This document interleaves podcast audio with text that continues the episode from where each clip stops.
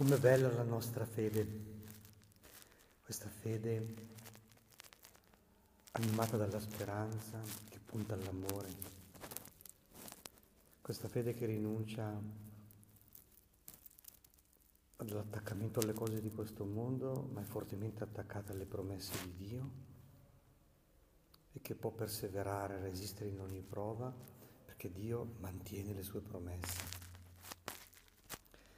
Com'è bella questa fede, com'è bello credere di fronte alle parole di Gesù che dicono che il regno di Dio, il Vangelo di quest'oggi, è come un seme gettato nel terreno,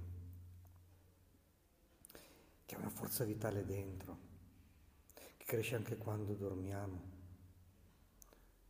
non solo quando vegliamo, non solo di giorno ma anche di notte. Ed è un seme che germoglia, che cresce, che produce spontaneamente prima lo stelo, poi la spiga, poi il chicco pieno della spiga. Com'è brutto non credere, perché allora siamo esposti alle variazioni delle cose mondane, alle intemperie di questo mondo, alla fortuna o alla sfortuna, a quello che poi chiamiamo il caos o il caso. Allora è molto bella la parola della lettera agli ebrei, che oggi per esempio dice così, richiamate la memoria quei giorni, dopo aver ricevuto la luce di Cristo, avete dovuto sopportare una lotta grande e penosa. Richiamando la memoria avete visto che eh, il Signore non ci ha abbandonati, che non abbandona nessuno, anche la situazione più disperata la riporta alla speranza. E le situazioni dei primi cristiani erano anche molto gravi, erano di persecuzione. Avete preso parte alle sofferenze di carcerate, avete accettato con gioia di essere derubati delle vostre sostanze. E perché? Sapendo di possedere beni migliori e duraturi. Ecco, la fede ti fa gettare il cuore oltre l'ostacolo. Ti tiene radicato in beni più grandi, che non si corrompono, che non marciscono. Allora ecco l'esortazione. Non abbandonate dunque la vostra franchezza. Ecco, la fede rende anche franchi, coraggiosi. Alla quale ha riservato una grande ricompensa, ecco sempre la promessa di Dio che verrà mantenuta. Avete solo bisogno di perseveranza, ecco la parola. La fede rende perseveranti, costanti, anche nelle prove. Ci fa tenere la barra diritta sull'obiettivo della nostra vita infelice in legami d'amore.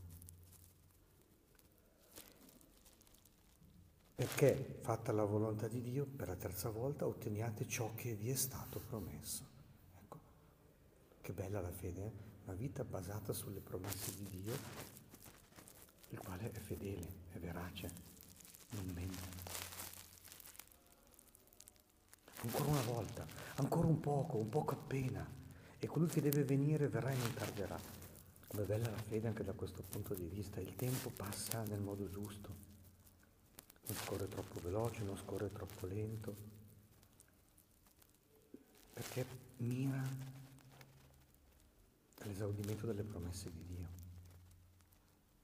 al compimento di quello che ha segnato nel nostro cuore, alla riuscita della nostra vocazione e missione. Tanto che, ecco, questo ritornello anche poi in tutte le lettere di Paolo, ma perché riprende già dall'Antico Testamento il mio giusto per fede avrà. Ma attenzione però, eh, l'altra faccia della medaglia, ma se cede non porrò in lui il mio amore. Ecco, la fede deve essere animata dalla costanza, dalla speranza, dalla perseveranza, che sono doni che però possiamo chiedere se riteniamo di non avere. Non c'è niente di più bello a questo punto che mm, concludere la nostra meditazione pregando.